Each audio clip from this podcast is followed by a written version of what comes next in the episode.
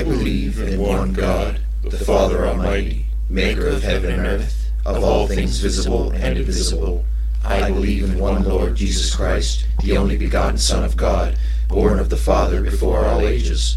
God from God, light from light, true God from true God, begotten, not made, consubstantial with the Father. Through him all things were made. For us men and for our salvation, he came down from heaven, and by the Holy Spirit was incarnate of the Virgin Mary, and became man.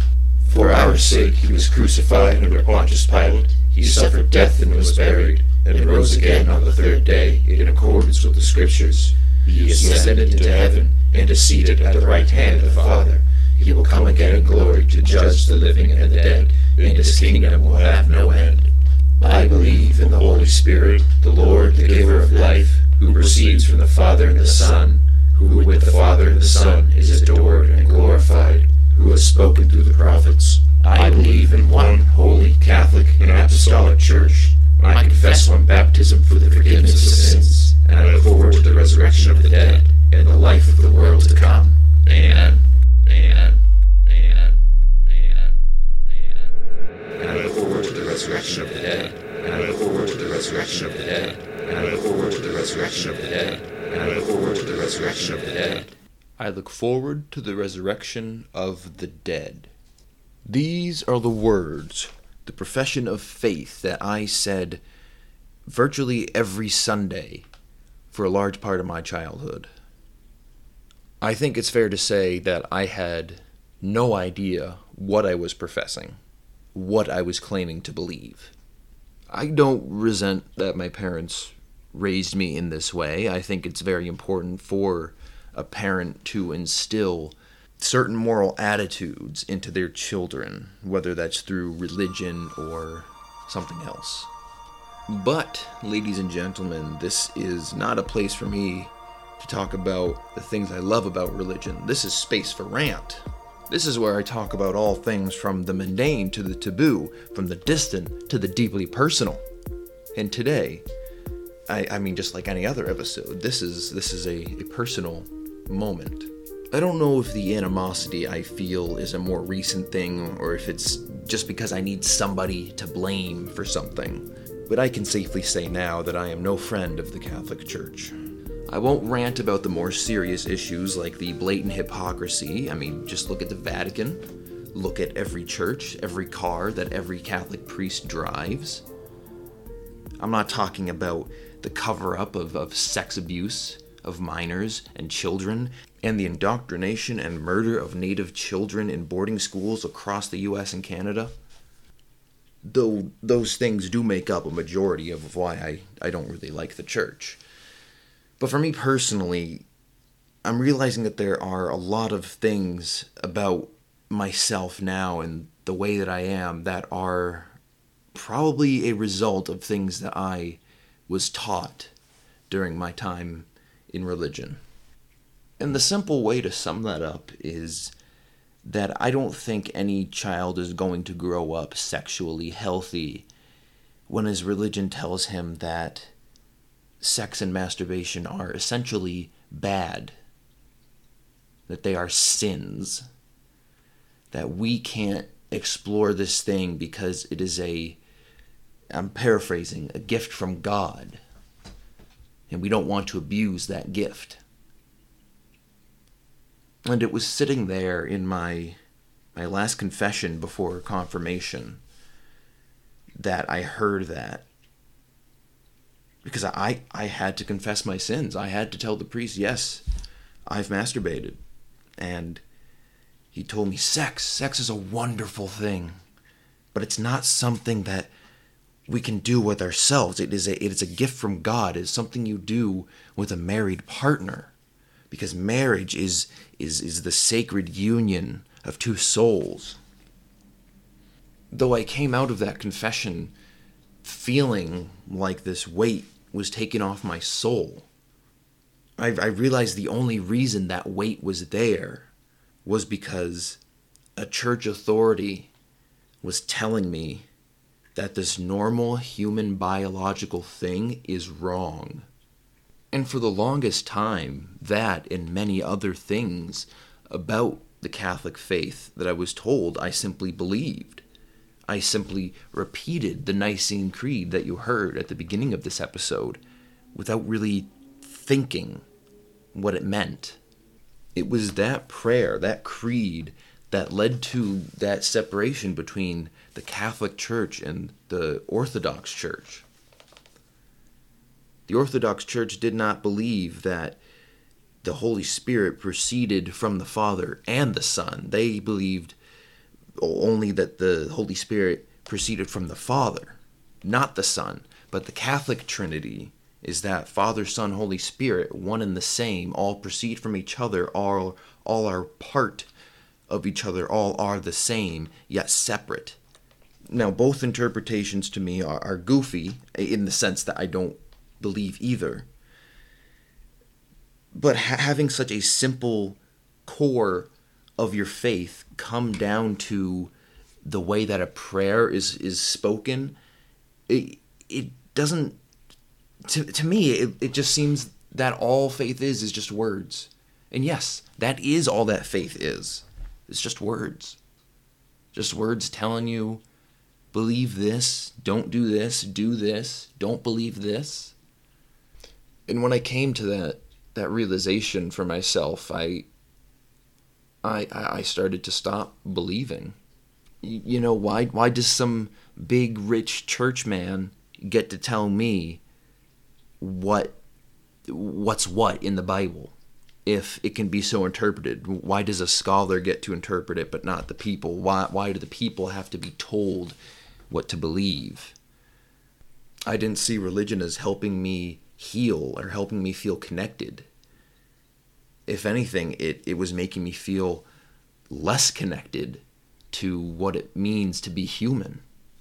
Overall, I'm glad that I'm not angry at my parents for this. I was before, I definitely was. I was upset that, that they raised me in the church, which had instilled in me these ideas, which in the end I didn't end up believing. And it's not like they, me, or the church could have known that, that I would end up screwing off. My point in all this is that this has been quite a year for me, 2022. There's been a lot there's been a lot of healing, a lot of self-discovery, and a lot of that growth relates to the way I was raised and things I learned from the church. So I wanted to I wanted to open with that. One of the key elements of Catholicism that really irks me, really grinds my gears and rubs me the wrong way is this focus on sin and shame and confession. Like, oh, geez, anything I do, any thought, in my thoughts and in my words, and what I have done and in what I failed to do, through my fault, through my fault, through my most grievous fault. That was another prayer we did. I'll, I'll read that. It's called the, the Penitential Act. I confess to Almighty God and to you, my brothers and sisters, that I have greatly sinned, through my thoughts and in my words, in what I have done and in what I have failed to do, through my fault, through my fault, through my most grievous fault. Therefore I ask Blessed Mary, ever Virgin, all the angels and saints, and you, my brothers and sisters, to pray for me to the Lord our God. So I need to go to Mass every Sunday and say this prayer every Sunday because I have sinned throughout the whole week. And technically, yes, according to Catholicism, or whatever other Christian faiths, things you do, sure, you sin. Covet your neighbor's goods, sin. Covet your neighbor's wife, sin. Disrespect your parents, sin. Masturbate, sin. Have sexual intercourse out of wedlock, sin. Having that idea banged into your head every week as a child, it can it can do a number. It can do quite a number on you. And it was that shame and that guilt around myself, my body, and my sexuality that I learned from since being a kid that really held me back on a lot of social development that I was craving. I think it was last year when things started to really change. Uh, through some of my cousin's friends I had met, I, I was recommended that maybe I should see a sex therapist. This was coming from somebody who has some uh, psychology background and hearing about the the feelings and issues I have around talking to women. She said, might be worth it to see somebody who specializes in this kind of thing. I, I was skeptical at first, but I went through with it, and it it was probably one of the best decisions that I have made recently for my adult life. I learned to forgive myself and give myself a break, really, for things that I've thought and said in the past. I learned that I'm normal, all things considered, and that I am worthy of love and affection, and that my my desires and needs are totally valid. And that was really important for me to learn. I was imbued with this new strength and confidence, and I, I took some risks and, and tried meeting some people. I remember there was one particular instance of meeting somebody. We were hanging out at my place, and towards the end of it, I had not really expressed explicitly um, an attraction or interest in this person because that's not something that I do. That's something I really struggle with. And I think I was giving them the wrong idea. She said that I like you, I think you're interesting, but I think we should um just be friends first for a bit and see where that leads.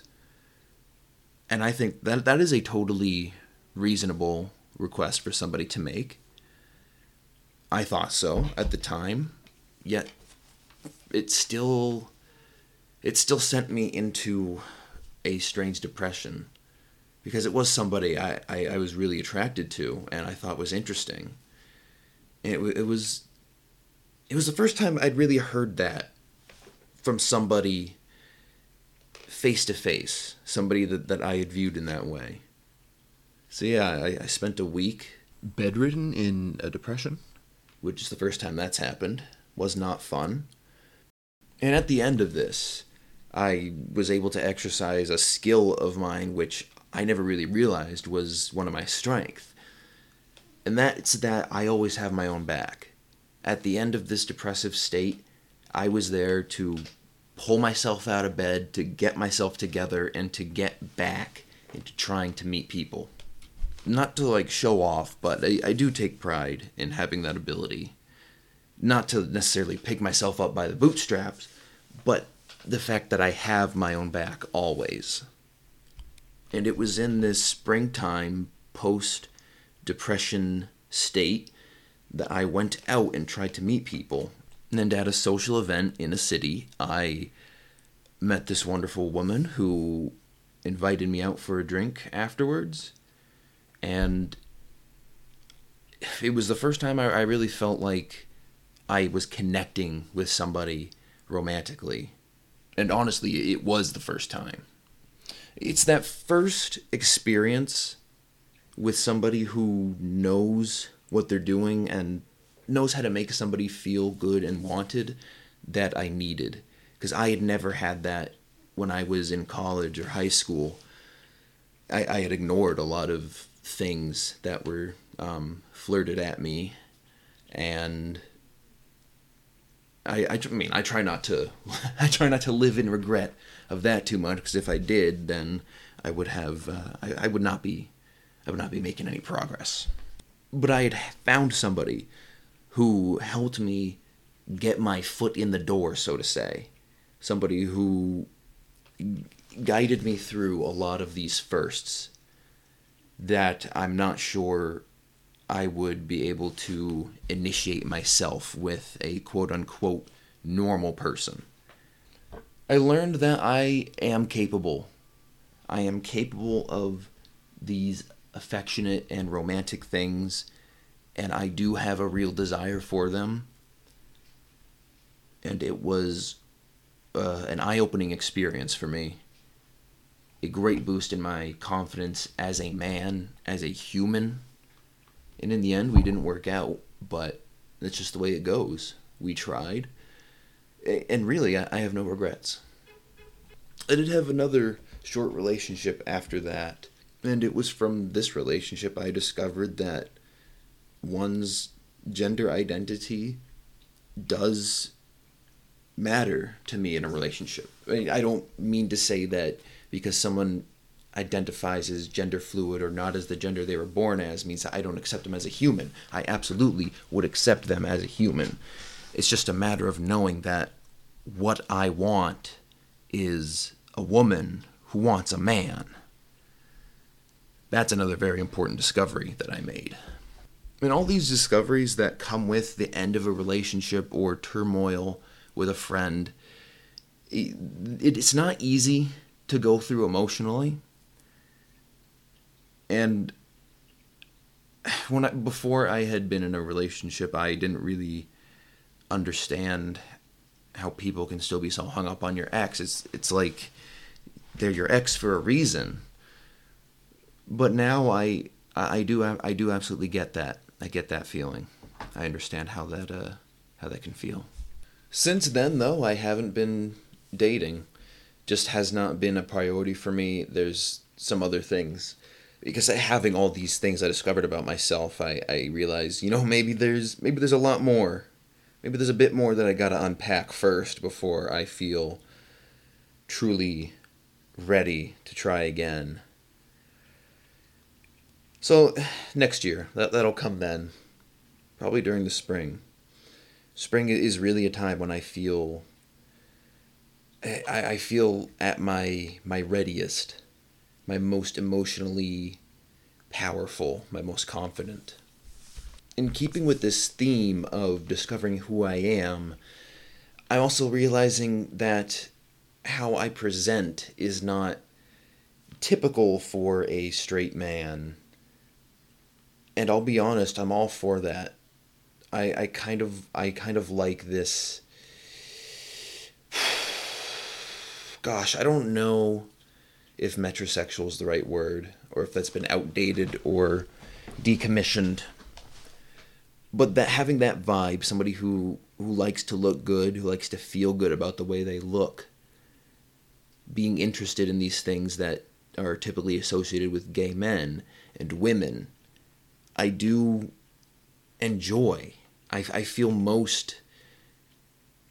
I, I feel most excited sometimes to learn about these things, learning about fashion, learning about making clothes. I did a lot of sewing this year. I'd gone to a flea market and found a shirt, a sort of loose fitting Hawaiian style shirt, this Puritan brand shirt, um, black, loose fitting. I you I could tuck it in and keep like the top two buttons unbuttoned, and I I would just look chill as heck. I felt fly as hell. It was it was good. I really, really liked that shirt. And I did something crazy. I cloned it.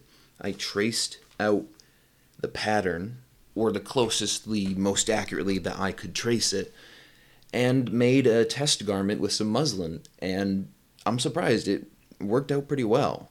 There might be some alterations I have to make, but if I can get more fabric, this rayon viscose fabric, then I can make all sorts of shirts, and I'll tell you that's what I've been doing. haven't haven't been making the shirts, but I've been I've been collecting a lot of fabric.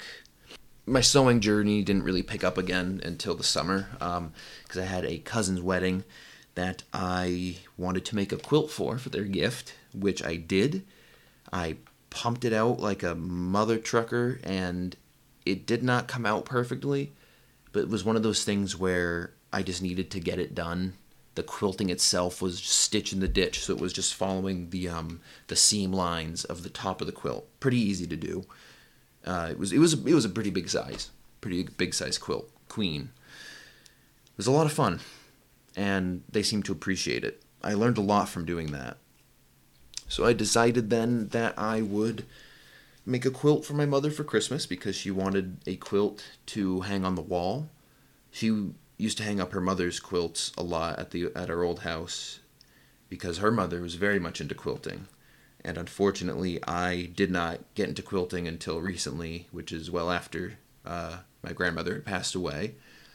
Uh, but I, I still have other family members who do quilting, which is, is surprising because they're all on my dad's side rather than my mom's side. Uh, but I, I've, I've had a lot of fun talking with them, uh, learning new techniques, seeing what they're doing, exchanging quilt gifts. It's been a lot of fun, and I, I can see myself making quilts throughout my life. And I think that's that, that's another important thing. Just like this podcast, my therapist said, it's a great gift for yourself to see how you grow over time. And that in itself has been a large theme. And I've probably said that 10 times already on this on the show um, talking about how I like to record my history and my past through projects, not necessarily through journaling, although this is journaling in a way, but through my artistic endeavors, through my drawings, through my clothing that I buy, wear, and make, through quilting. I got a little sidetracked with the quilting there. Um, re- regarding garment sewing, I did that practice shirt. I also actually made some pants. I made pants that are wearable. This nice uh, navy navy twill. Majority of it is not navy though. There are a lot of um, botanical prints of various greens and some tans over it, but the base color underneath is is navy. They're kind of garish, but that's sort of what I what I like. They didn't fit me as I thought they would because I didn't realize that they were dress pants when I was tracing the pattern. Uh, so they sit a little high, and they are they're not falling apart, but I definitely see places where garments will start to unravel that I need to be careful of.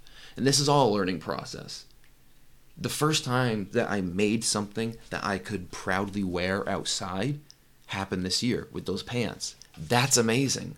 I'm really proud of that. And I'm really excited to start making a ton of other shit that I can do that with.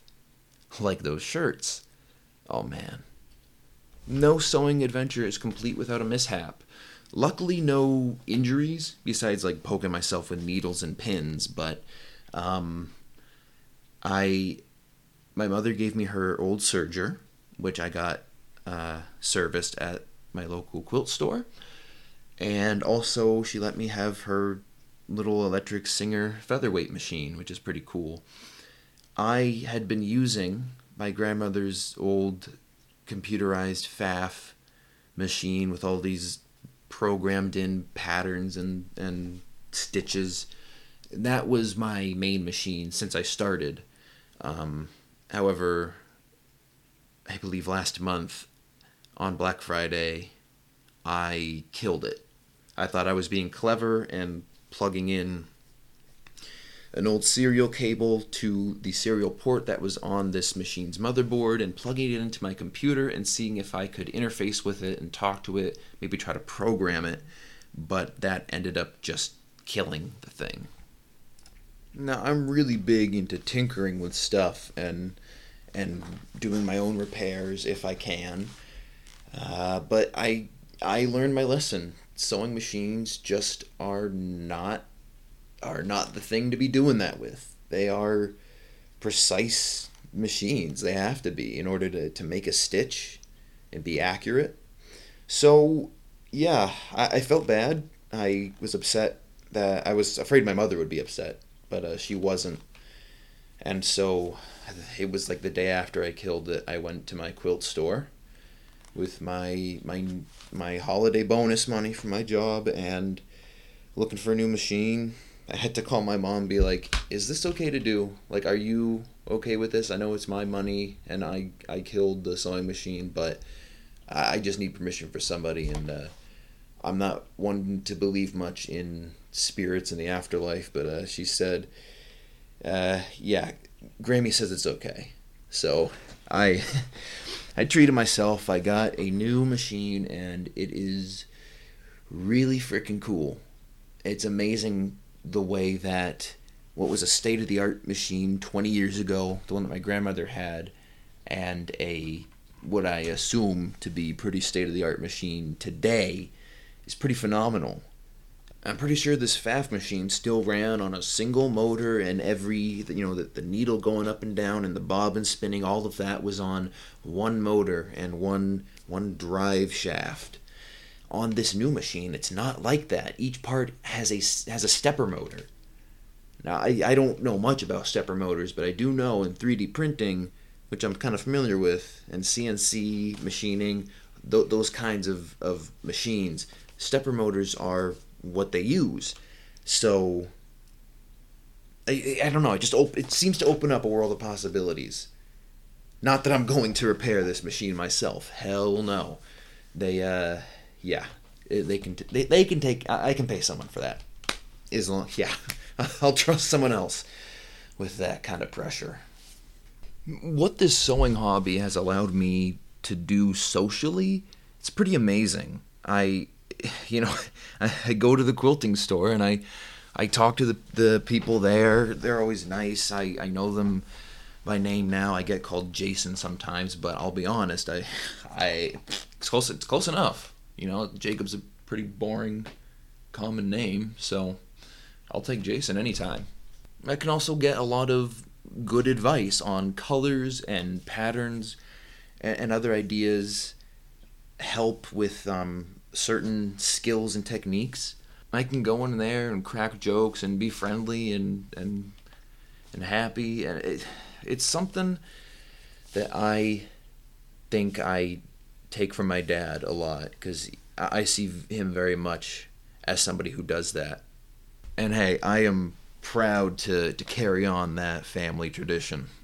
I know I'm kind of jumping all over the place there, but getting back to sewing and garment sewing, I really hope that that becomes a kind of passion and something that I can pursue and get really good at because I'd love to make myself clothes. There's a lot of women's clothing I see, blouses and dresses and all sorts of other stuff that just looks so fun and playful and there's tons of different techniques and it's it's art. It's beautiful. And I'd love to be able to express that same kind of thing in what I wear but uh, I'm a man who isn't really that interested in wearing women's clothes, and also I wouldn't be able to fit in a lot of women's clothes, period. So the solution there is one of them, at least, is making my own. And I'd love to do that. I'd love to, to make clothes for me using techniques or even taking inspiration from, the shape wise, from women's clothing, and something that, that actually fits and looks good on me as a man. It, it, it's it'll be a big undertaking, but um, it's a lot to learn. But I hope. Oh, I know I'll have fun doing it. I just hope that I don't end up hating it. Making men's clothes is already frustrating enough. There's a lot of structure and careful construction of collars and pockets frankly, it's kind of obnoxious. And I guess it makes sense which why women's clothing typically did not have pockets. Although I, I don't I don't like that. I think they should have pockets. I don't know why we're saying, oh, it's easier to make. Let's just not give them pockets. Ugh. Anyway, I'm looking forward in this new year to a lot of sewing, a lot of projects. It's going to be a lot of work, and there's going to be a lot of fighting perfectionism and perfectionism is what's kept me from doing a lot of things. It's kept me from continuing my drawing as a hobby, my writing. And depending on the severity of the mistake, it can be difficult or downright impossible to hide a mistake. On those pants that I made, I accidentally snipped into that outward facing fabric near the crotch and I was trying to snip the seam allowance inside and I had to patch that up with a really ugly looking patch. Um, luckily, it's fairly low, so it's not super visible. And the real icing on the cake is not making a muslin when you absolutely should. I'm trying to make a blazer because I want one. My cousin wants me to make one for him, so I definitely want to make some practice ones, make a couple for myself, or at least just one for myself first. the pattern that I traced, the size, it was the right size in the chest, which is usually what I go on. I didn't bother to check any of the other measurements, didn't bother to make a muslin, started making one right away out of this material, and lo and behold, it's too small. The blazer is too short, and it's just not going to work. So after this one, which I used actual material I would have loved to use for an, for for a fitting blazer, I'm going to have to retrace the patterns, make a muslin, make another blazer after I make those alterations and make the muslin, and then make one for my cousin. Uh, you know, it's you learn lessons like that. You try to take a shortcut, say I'm just going to make a blazer, and it turns out that doesn't work out. So I've gotten away with that before. With the pants, the pants I made, they were a little too big, so I had to. I didn't have to adjust the pattern necessarily. If I want to make those pants again, I'll adjust the pattern. But what I had to do for that garment, I could still wear it as long as I brought in the legs, made them a little skinnier, shortened them up a little. So you take kind of a gamble. You can gamble and make a smaller garment and waste more time. Gamble, end up with a bigger garment and waste only a teeny bit of time. Or make a muslin, find out the muslin works, go ahead and make a garment with the real fabric or make a muslin it doesn't work make adjustments repeat you know make a muslin or, or just make the damn thing. So there is a lot of learning there that i'm nervous about because it's the learning and the failure the constant failure that really pisses me off. It doesn't piss me off. It, it's it's exhausting. But the end results are really cool. And i think i, I should really focus on that this whole year coming up is is um, I, I think needs to follow that i need to focus on the results i want and not worry so much about the pain that the process brings me because i know i'm capable of sewing things whether or not I mess up during the process, which I know that I will, I'm going to end up with a finished thing. And that is what I should really picture in my head when I'm working on stuff. Another thing is letting mistakes happen, working through them. Oh no, I've accidentally left a bit of marker on the fabric on the outside that's going to show. Oh well, move on or find a way to patch it or clean it. But if you can't do anything about it, then just move on and make the darn thing and learn from it. The other thing that I'm worried and excited about in the coming year is relationships. And I don't know if I should be viewing it a similar way as with sewing, because if I focus a lot on the mistakes I'm going to make along the way the people that I meet that don't work out or the people who are just not great, then I'm going to get discouraged. So if I focus on what the end goal is, that end goal being to meet people, practice more intimate relationship things, and maybe find somebody who is possibly the one I'm hoping I will be in a better situation than the uh, the pity and the loneliness that I was feeling a couple years ago. But I guess that all comes down to me and the attitude that I'm going to have about it. The best part is that at the end of the day, I know that I am capable of that. I know I'm capable of learning. I know I'm capable of at least two people in the world being attracted to me. And I'm starting to turn around on that. I'm starting to look at myself and say, you know what? Not that bad. You're all right. That's an, that's another big first. I really should sum this up because I want to get this out before the year actually rolls over to 2023.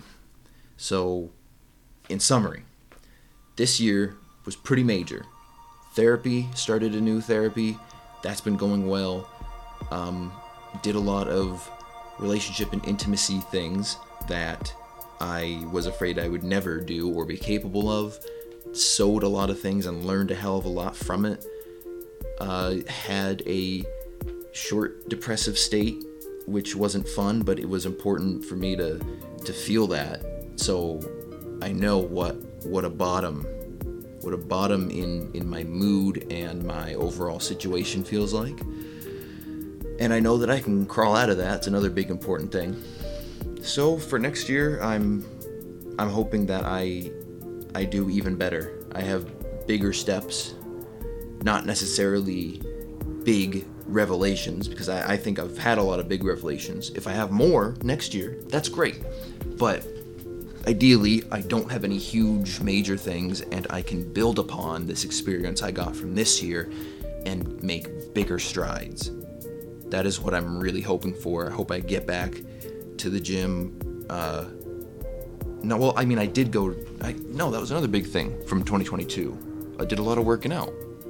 For for I mean, it wasn't consistent every single week. There was a week or two where I didn't go, but the point is, I was consistent and I went and I actually did it. And if I could do that again next year, 2023, and I, I can, I'm I'm really excited about new habits and new things that I'll be doing for myself. I lost my train of thought. Very sorry about that. But I love you all. I hope you all have a wonderful 2023. Stay safe. Love your friends. Love your family. Take care of yourself. Love you all. Bye.